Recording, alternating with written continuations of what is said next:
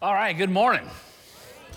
Yes, uh, the you know remnant who made it with the time change, although some of you are nine o'clockers and you're here at 11. Um, we have a group of uh, guys at a um, men's getaway this weekend, and um, so it's good to have you here. Um, shout out to Tualatin High School boys basketball state champs. Shout out to West Linn for having an incredible year. And uh, so that was a repeat for Tualatin. And also, Wilsonville boys, three-peat state champs. Yeah, so we've got some gifted local people. So congratulations to them. And um, let's see, and food packing is going on. So uh, right now, people are downstairs packing meals. We're hoping to pack over 100,000 meals today. And so uh, thank you for doing that and for giving to that. And uh, those will be life changing for families, um, not only for their children, um, but we also know from, with ministry partners in South America and Ecuador, uh, for example, that when we go into a village and they are able to provide food um, in impoverished villages, the, the doors that it open into families' life uh, is, is huge. And it just, um, it gives some credibility to people who are ministering for God who actually love people and they feel it and uh, they experience the love before anything else is mentioned. And so thank you for doing this because it had really a big impact on many levels for people. Um, we're in the book of Genesis. Tyler got us back on track with that last week. And so we're in chapter four of Genesis. Chapter one and two talk about just the greatness of God. You know, to remind you, Genesis is basically a letter that Moses is writing to the children of Israel through the inspiration of the Holy Spirit that's reminding them hey, this is, remember, this is who God is. He's a good guy, He's a great God. In fact, the very reason you exist is because God is a God of relationship and wants others to join in in relationship with Him. And, uh, and you can trust Him. And in chapter two, it's like this is how life with God is supposed to be. And then chapter three is we doubt that. You know, what happens when you, you start doubting the goodness of God? And all of a sudden, that beautiful relationship that He built us to have the, there's separation in that relationship. And as we get into chapter four, it's like, what's life outside of the garden? What's life, you know, east of Eden look like? And, um, and basically, we begin learning if we live life separated from God, it, there's a lot of pain.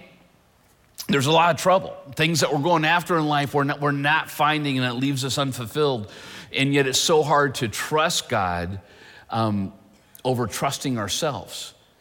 And, uh, and yet, if that's where we live and we do not live lives of trusting the God who created us to be in relationship with Him, then we're going to miss the life He created us for. And, and that's a problem. We're going to see it um, today. And let's start in chapter 4, verse 1. And it's a, it's a popular story, uh, a tragic story from humanity standpoint, just a beautiful story about God and his heart and his goodness. And so uh, we're going to get in that together. Verse 1. Now Adam and well, Adam knew Eve, his wife, and so that's new, like in the biblical way. And she conceived and bore Cain, saying, I have gotten a man with the help of the Lord. And again, she bore his brother Abel. And so we do not know how many kids they have. We do not know the time dif- you know, distance between having Cain and having Abel. We don't know the order, like if Cain was one and Abel was 15. I mean, we, we just don't know. There's a lot of things doesn't say.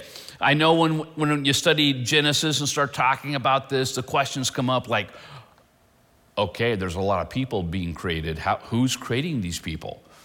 And it's like, are you saying that brother marries sister? And I'm, you know, it doesn't say, but I'm thinking, well, how else is it happening?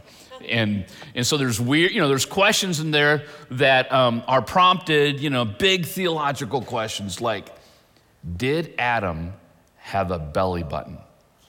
You know, th- those type of questions. It's just like, wow, it just doesn't speak to that. I don't know. Um, but it does tell us a lot about God and about ourselves that we need to know um, in order to know how, man, God is a trustworthy God. Now, Abel was a keeper of sheep, so he was a rancher. Cain, a worker of the ground, and so he was a farmer. In verse 3, in the course of time, Cain brought to the Lord an offering of the fruit of the ground. And Abel also brought of the firstborn of his flock and of the fat portions. All right, so this is the first worship gathering ever recorded. Now, there was probably a lot of them that happened before then, but this is the first one recorded, okay? So they're coming to worship God out of gratitude for the goodness of God and His grace, and they bring offerings. But now, listen to this. And the Lord had regard for Abel and his offering, but for Cain and his offering, he had no regard. And so, what's going on? Is it just, you know, God likes meat? or you know what, what's what's happening here? Because up to this point we don't have a lot of information. But they know more what's going on. They know more what's honoring to god. And we'll get into that um, in a second. But why is abel's received and cain is not? So cain was very angry and his face fell. All right first thing i want to pull out of this is um, is i respond to god and his grace by offering him my first and best. Okay, so worshiping God is all about responding to who he is. And when we come to worship and when we take communion, and, um, and in the Old Testament, when they brought sacrifices to God, it was, I am worshiping you, God, because you're a gracious God. And I am responding to your grace by recognizing I trust in you and I depend on you for, um, for all of life. And so it is, it is your God, I'm not. I recognize that. And the very fact that I can be in your presence is, a, is an act of your grace toward me. And so I'm coming and offering this sacrifice. And that is that sacrifice being offered to God um, by Cain is a problem, first of all, because it's not a blood sacrifice, okay? Now, did Abel just bring, you know, an animal because he's a rancher? No. He brought an animal because he knew, and Cain knew, and everybody who, who lived knew, um, as a result of the fall of, of humanity, um, our rebellion against God is it's a mortal failure. What, what, what's the result? It is sin and death came into the world. I mean, uh, it, it is, it's a big deal that we have said, I trust myself more than God. When God created us for a relationship with Him and He is good. And we're saying, Yeah, you're not that good, not good enough for me to trust. And God's saying, Man, you have just walked away from me, and there's consequences of that. One um, of the consequences is all of humanity is messed up, messed up, death has entered the world, and it's a problem. Now, the children of Israel who are receiving this, the, the Pentateuch, the first five books of the Bible from Moses, are getting this. They're not like us going, well, why wouldn't Cain or why wouldn't Cain know better? Children of Israel just experienced a really dramatic thing, and that is they were set free after 400 years of slavery in Egypt. How were they set free? Well, after a series of events that God was trying to wake up Pharaoh to the fact that there is a God and he's not the one that you're worshiping, and I'm going to give you an opportunity to realize that. Finally, God said, Here is my last opportunity. If you do not recognize that I am God and I'm the only one that can save you, then um, there's going to be a dramatic tragedy happen that will maybe open your eyes to something that I've been waiting for your eyes to be open all along. And that is Um, I'm, I'm going to, God says, I'm going to send the angel of death, and he's going to take the firstborn child, male child, out of every household. Angel of death's coming. And every household with, the, with a male child will lose their firstborn. Tragic, right? But he says, here's the deal you, you don't have to go through that. Take a lamb, sacrifice the lamb, take its blood, put it on the door frame of your home, and that angel of death will pass over your house because that blood is a substitute for your sin, and your sin will be forgiven and passed over instead of the sin and the consequences that come as a result of rebellion against God. And so, children of Israel now in the wilderness, and they're hearing this from Moses, and they are fresh off of knowing that the blood sacrifice of a lamb is my substitute to offer forgiveness of sin. And they also know that in Genesis chapter 3, just the previous chapter, when Adam and Eve rebelled against God, God said, Hey, I want you to know that sin and death is entering the world and it wants to own you. But there will be a day when um, a future promised one comes that will battle against sin and death and defeat it once and for all. And so, and so until then, as a reminder, you bring sacrifices to me, a blood sacrifice that'll remind you that forgiveness is costly. But it's not going to cost you, it's going to cost me. The, the, the, promised one, his heel will be bruised, he will be injured, but he will kill sin and death. All right? First promise of the gospel, first promise of the good news of Jesus. The whole Old Testament is pointing forward to, to one who is coming to once and for all deal with sin.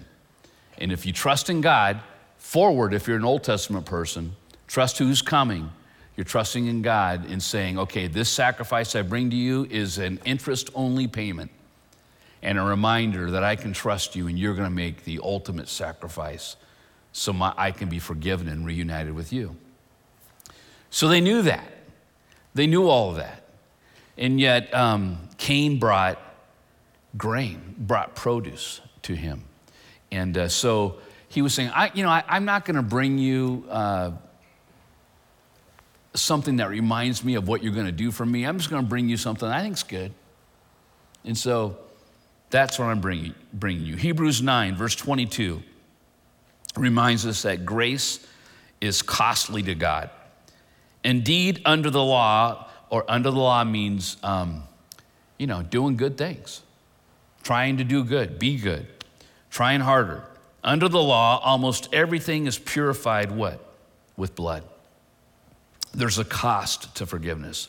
And without the shedding of blood, there's no forgiveness of sin. And ultimately, that would be Jesus Christ shedding of his blood. And what we remember when we take communion. And he was the ultimate sacrifice, the perfect sacrifice, so that sin was dealt with once and for all.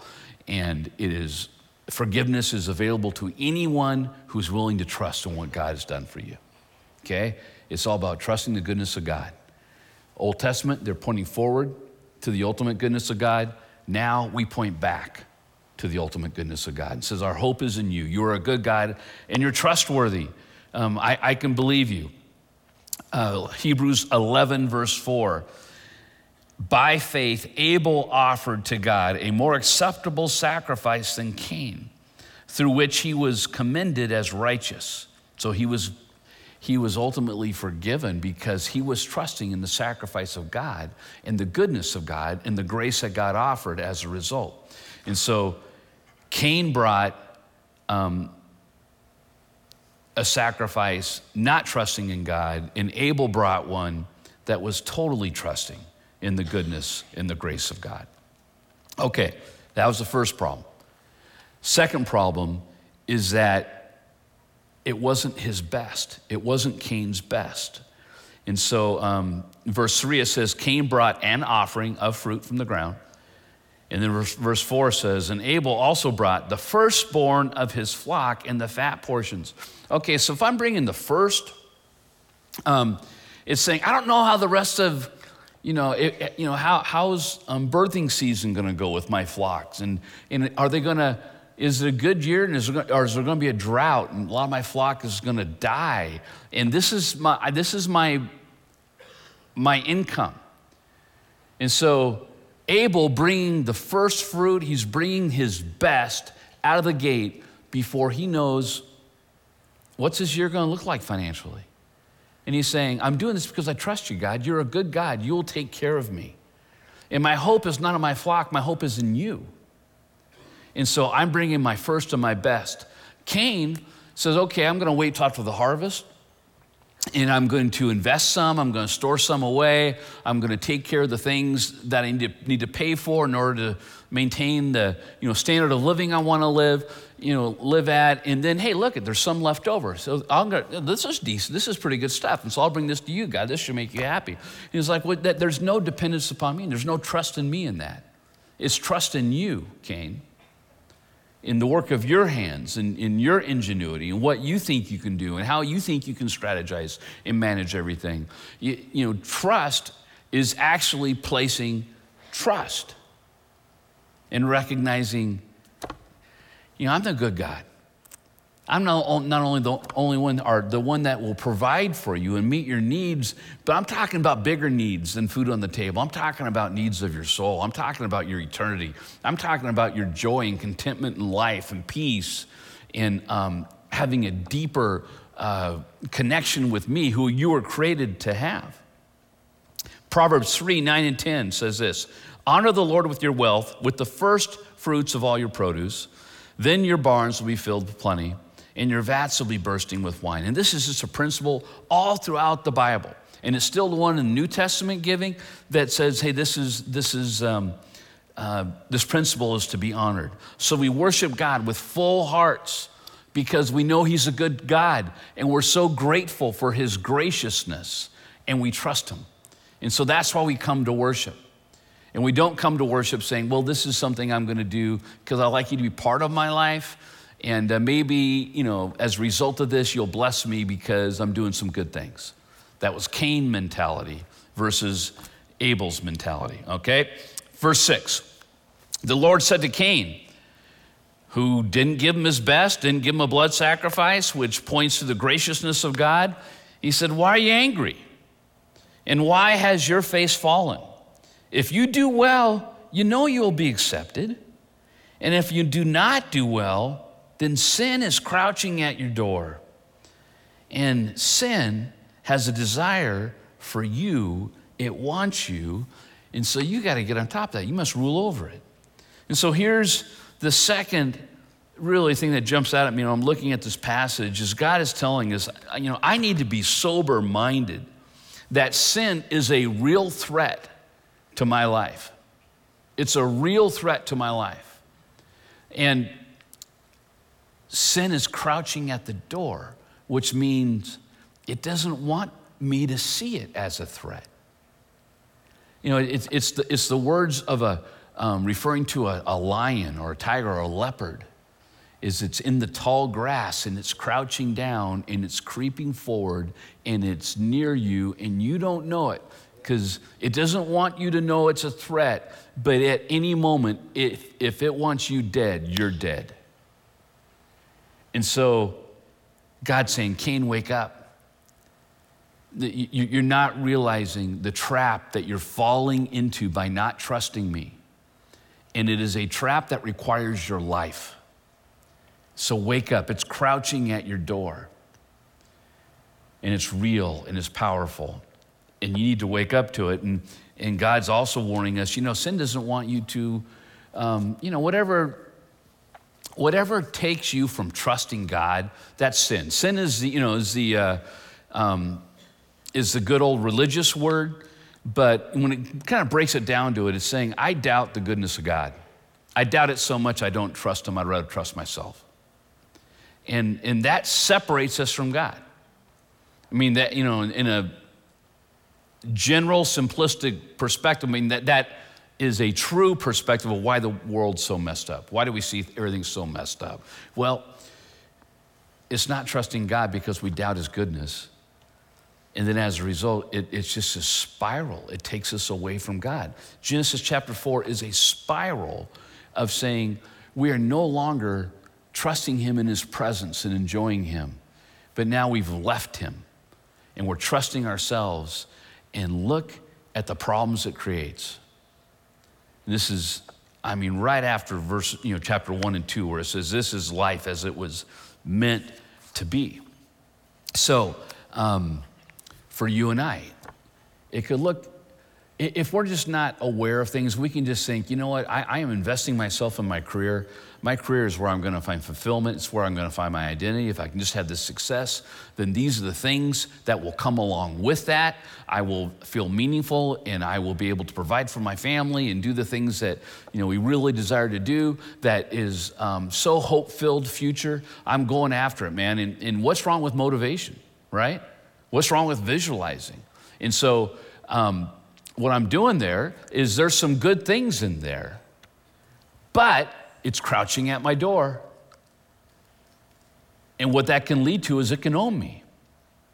What it can lead to is, you know what, I, am not satisfied with my relationships right now. I would like them to be this way or that way. Maybe one day they can be this way. I'm not satisfied with my job right now. I'm not satisfied with the standard of living I have right now. I'm not satisfied with what I'm providing for my family. Um, result of which is I'm on edge, I'm grumpy, I'm, maybe I have a quick temper, I'm not focused, and I'm being robbed of the goodness of God, of what He's doing in my life now and what He's done.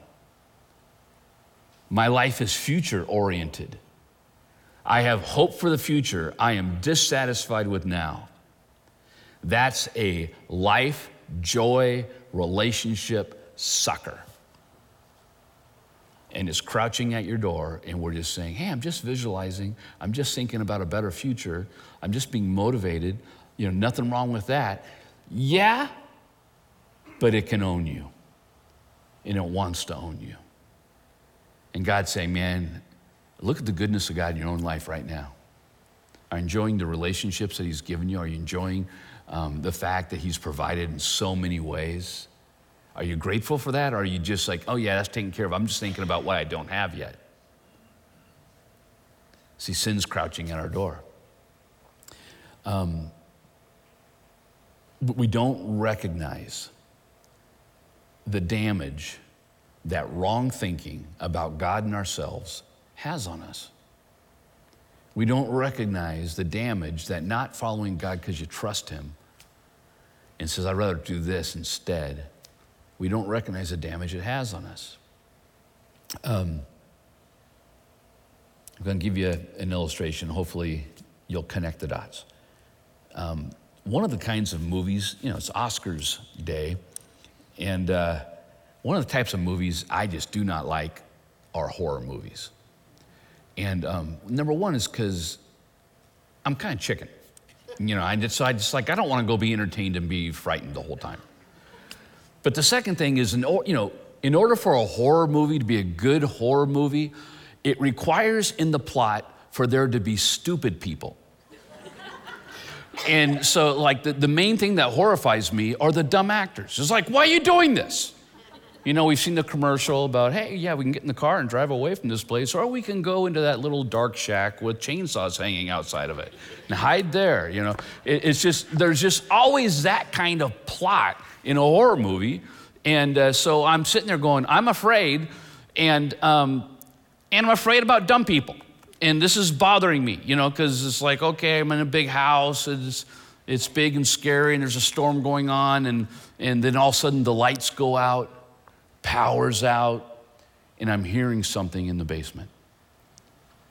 And so I don't go upstairs and say to the 10 people who are up there, hey, come with me. But first, let's arm ourselves with flashlights and baseball bats. And then let's go down the basement and see what's going on down there. No, I don't do that. I, I, I think, I'm not going to bother them. Um, I'm going to go ahead and check it out by myself. Um, but I'll arm myself first, and so I go down with a candle. You know, and, and the whole time I'm watching this, and you're just going, this is dumb. Don't do this. You know, and you see it coming. And God's saying to Cain, this is dumb. don't do this. It's crouching at your door and you're walking right into it. And he's saying to you and me, trust me. I'm a good God. I can be trusted. Trust me. Don't be dumb. And we justify, we minimize, and God's saying it'll consume you. It'll rob you of the life you have, and you will miss out on a joy living with me and walking with me through life. And that's what I created you for.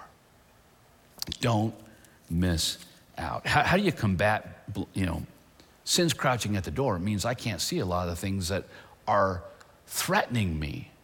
I mean, God's word opens my eyes up to a lot of things. The Holy Spirit opens my eyes up to a lot of things. I need to trust Him in it. But sometimes, and a lot of times in the Bible, it tells us that's why I want you to live in community with other people on this journey because other people see things in your life that you don't see. I have, I have a good buddy. Um, and we were hunting buddies and he was one day he was hunting and he was climbing up a hill and he was with another guy that, that's a friend of ours and, and they were both going up about 100 yards apart so every once in a while they'd see each other and they were slowly working their way up this mountain. And uh, the guy over here all of a sudden saw oh look at up there, there you know a few hundred yards away there's a little cub up in a tree. And his hunting partner was walking right towards that tree and never seeing the cub and then all of a sudden, Mama Bear comes ripping right down the mountain towards him. This guy's never doesn't see. There's all these bushes and stuff in the way. The guy 100 yards away sees it all and starts screaming, Bear, bear, bear. So the one who was being chased by the bear and didn't know it all of a sudden started became alert and attention and ready to defend. Um, but the bear heard and spun on its heels and ran back and ran away. I mean, we need each other to point out and to scream at us when there's a bear ready to track us down. And so many times we're blind to our issues. Now, how do you do that? It means you have to be teachable, don't you? It means we have to take correction. It, it means that we assume we have blind spots. And if we're walking in life with people who love us and are going after God with us, then they're going to point out things in our life that can be hard for us to hear, but we should be grateful for because we need to learn and we need to grow, and we do not want to walk into the path of a crouching lion. So, parenting. I mean, you know, it, it seems like most of the things I hear about as far as how do you parent today with your children is uh, you let them do whatever they want to do because you don't want them to feel bad about saying, no, that's bad. You know, that's not right. And, and as a parent, I mean, isn't it terrible to see your child disappointed or hurt? And so, why would you correct them? Because you, you're going to disappoint them and hurt them. And that's the most unloving thing we can do. I mean, we need, need to be able to correct our kids. I mean, it's why today we're saying, hey, you can be whatever thing you, anything you want to be, kids. My six year old thinks they're a dog. You're a dog. You can be a dog if you want to be. Well, you know, time out. No, they can't. You know, and we need to let them know, hey, play. You know, enjoy playing, that you're a dog. But at the end of the day, man, you were created in the image of God as a little boy or a little girl. You know, and, and, and so we correct them because my little six year old has about 20 more years before their brain is developed. And so, why am I letting them determine what their identity is, you know, as a six year old? It's like, this is not helpful for you. I'm just going to add confusion to you by letting you just pursue whatever you think is right in your own eyes as a six year old. And so, we we help. So then, you know, that six year old one day grows up and marries another person who was a six year old. And then they see each other in each other's lives. They see things in each other's lives that are damaging and not good. You know, I think you're drinking too much. It's like, how, how dare you correct me? Well, you know, you have no right to correct me. I am who I am. You have no right. You, you don't know me. And, you know, marriages fall apart. It's because we don't know how to receive help from each other. And recognize that somebody saying hard things into your life that are true are a gift from God. Because maybe they can see some things that you don't see. And so we need to be teachable. I mean, one of the best things you can do with your kids is to let them see you receive correction and, and be thankful for it, not threatened by it, not saying, oh, you're saying I'm a bad person. No. It's like, wow, that helps me. That helps me a lot. That helps me avoid doing some dumb things that I may have done. Thank you for that. We need to model that to our kids. Verse 6 The Lord said to Cain, Why are you angry, and why has your face fallen? If you do well, you will not be accepted. Or will you not be accepted? He's saying, Cain, I'm rooting for you. You just, you knew what kind of an, a gift honors me, what kind of offering honors me because you're connected to my goodness and the grace that I extend to you. And you're not doing that, but you could. So get your mind right, Cain. I believe in you. You can do this. And so here's the point when I blow it, God's justice and mercy are at work simultaneously. Now, this, this, is, this is crazy to me um, how good God is. Now, he, he's dealing with Cain, who is not responding to him, is not trusting him, is saying, I'm going to do what I think is best for me. And God's going, Hey, Cain, you, you, you, can, you can get this worked out. You can get your mind right. Now start thinking about who I am and start thinking about who you are. And I think you may see some differences there. That maybe I'm the God and not you. And you can figure this out and we'll be good. And so he's, he's a God of second chances. He's given Cain a second chance. And this is what Cain does he continues to trust himself and walk into more trouble. Verse 8 Cain spoke to Abel, his brother, and when they were in the field, Cain rose up against his brother Abel and killed him. Cain is like, You did a good thing. God likes you better. Um, uh, you're the problem of God looking down on me, and I'm taking care of you. I'm eliminating you. And then there was consequences for Cain. God said, Hey, Cain, um, you're a farmer. You just spilt blood in the ground in which you think you're dependent upon. And from now on, uh, farming is going to be more difficult than you ever imagined. And you just lost your home. You're going to be a wanderer because you're a felon, you're a criminal. And wandering means you're going to be you're separating yourself farther from me and I'm going to let you. There's consequences in your life. And this is Cain's response, verse 13. Cain said to the Lord, my punishment is greater than I can bear. Behold, you have driven me today away from the ground, and from your face I shall be hidden. And I shall be a fugitive and a wanderer on the earth. And whoever finds me is going to kill me. Because whoever finds him is going to happen to be a relative. And they're going to know what he's done. And he's saying, okay, you, are sacrificing me. Look, at you're, you're doing all these things to me. And God's going, No, you're doing them to yourself. And I'm going to let the consequences happen to you because I'm a just God. and You need to learn because it's a way for you to learn and turn back to me because that's my hope for you. And Cain's going, No, you don't love me. And he's not repenting. He's saying, This is terrible. And he's not, he's not saying, This is terrible. I can't believe what I've done in not trusting you. He's going, No, this is terrible. I can't believe what you, God, are doing to me um, as a result of my rebellion against you. You know, real repentance is sick about the dumb thing that we've done. Um, non repentance is sick about the consequences that come as a result of being dumb. And that's, that's where Cain is. And then um, verse 15 and this is where it really um, stops me cold. Then the Lord said to him, Not so. Remember, Cain just ended with, and whoever finds me is going to kill me.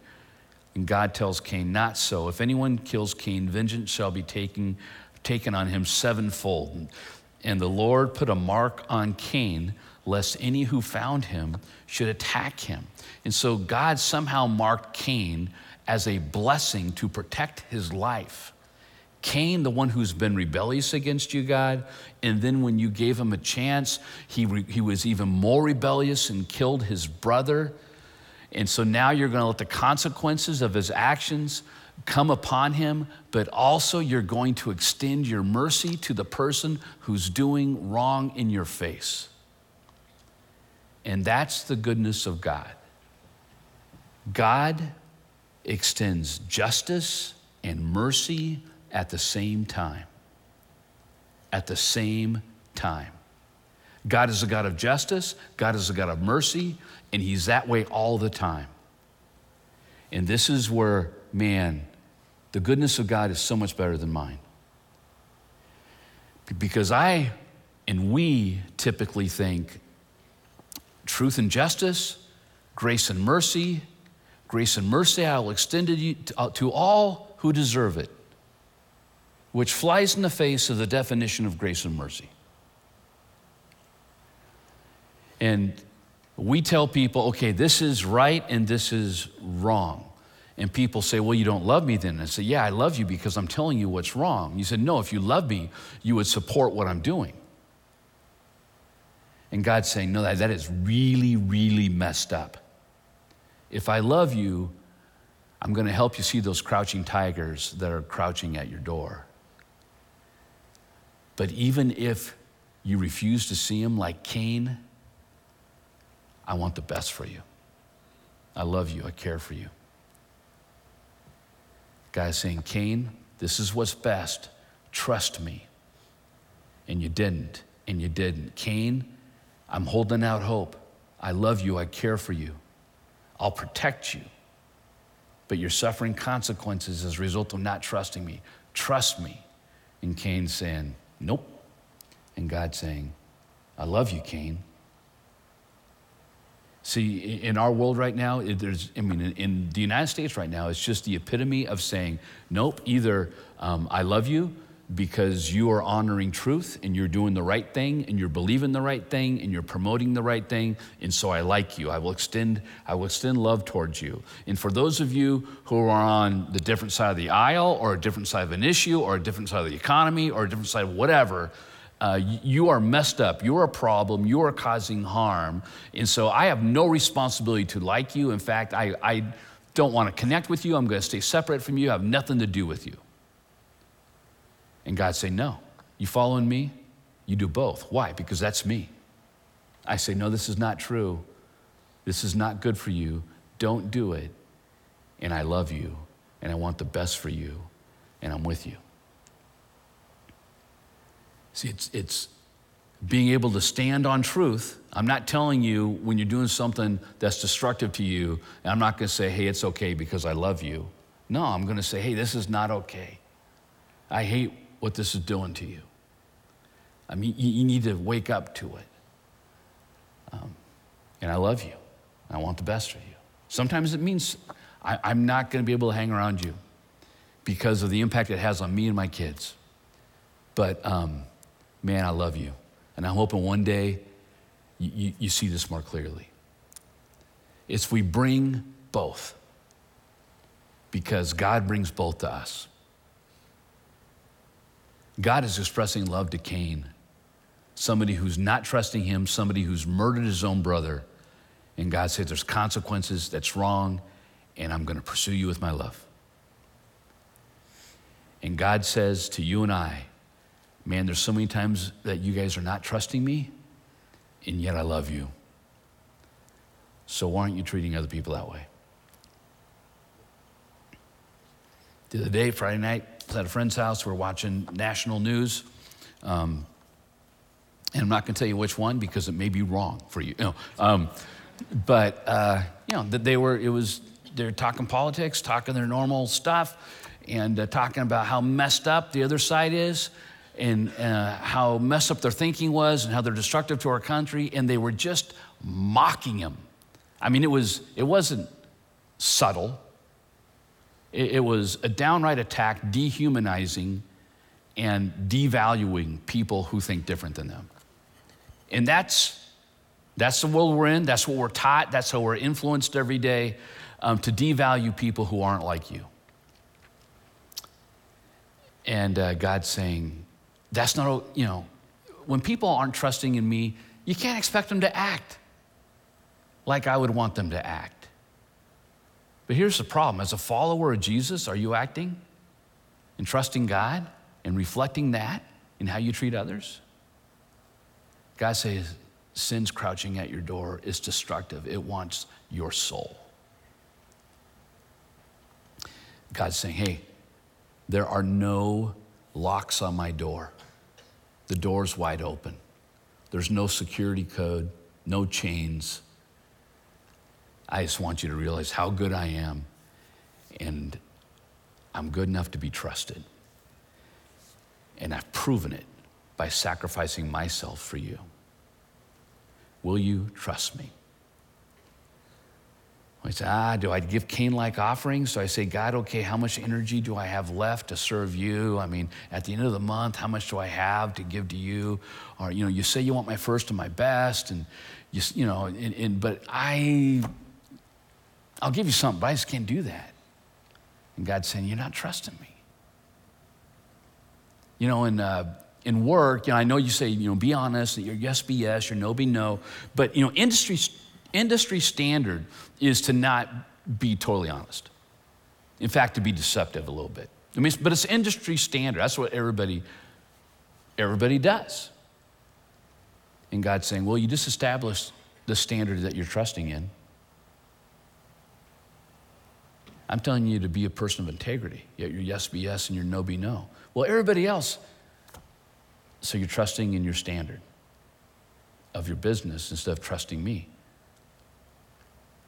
You know, I, I can give you jobs, I can take them away. You know, what's the source of your hope in life?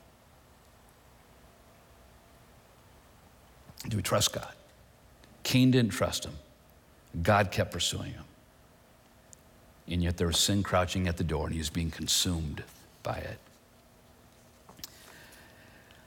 Generations later, after Cain and Abel, after Adam and Eve, um, there was another Abel that came into the earth that was the fulfillment of Genesis 3:15.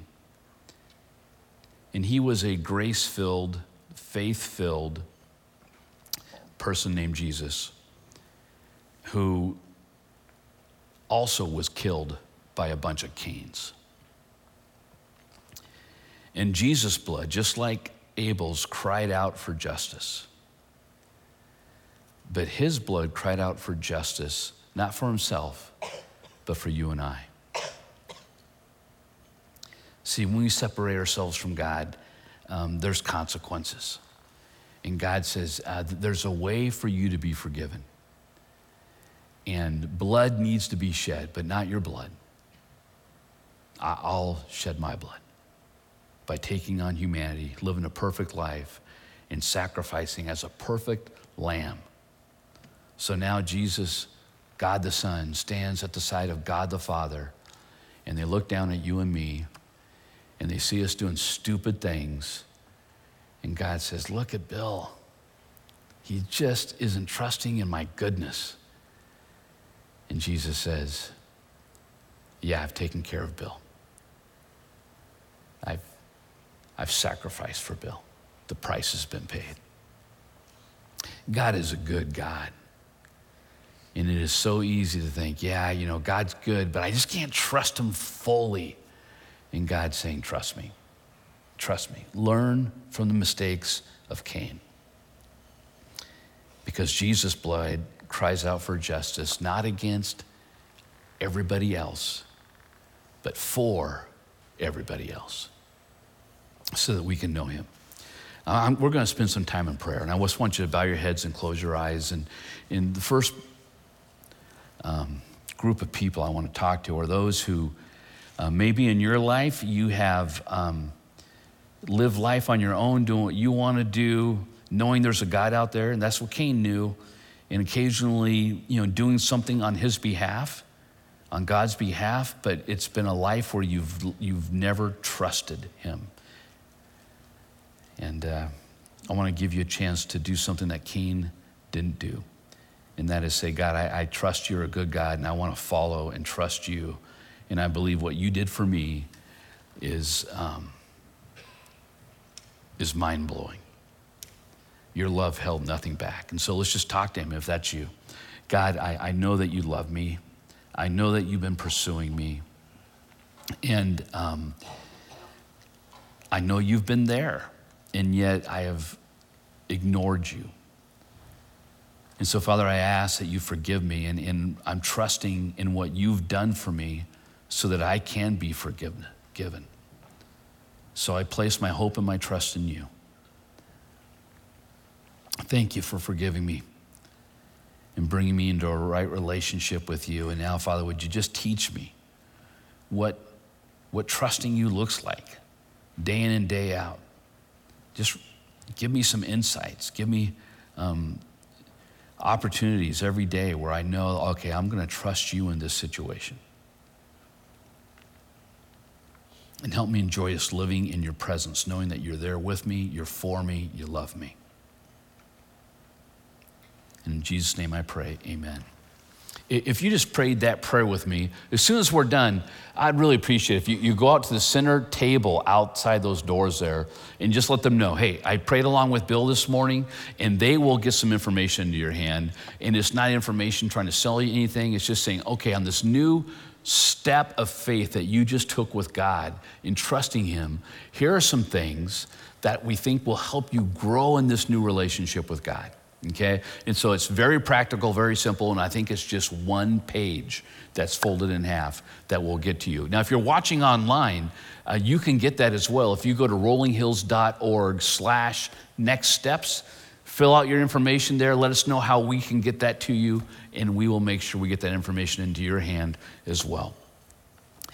The second thing we're going to do today is um, for those of us who, who've made that commitment, to place our trust in Jesus, and yet we know that we live sometimes like practical atheists.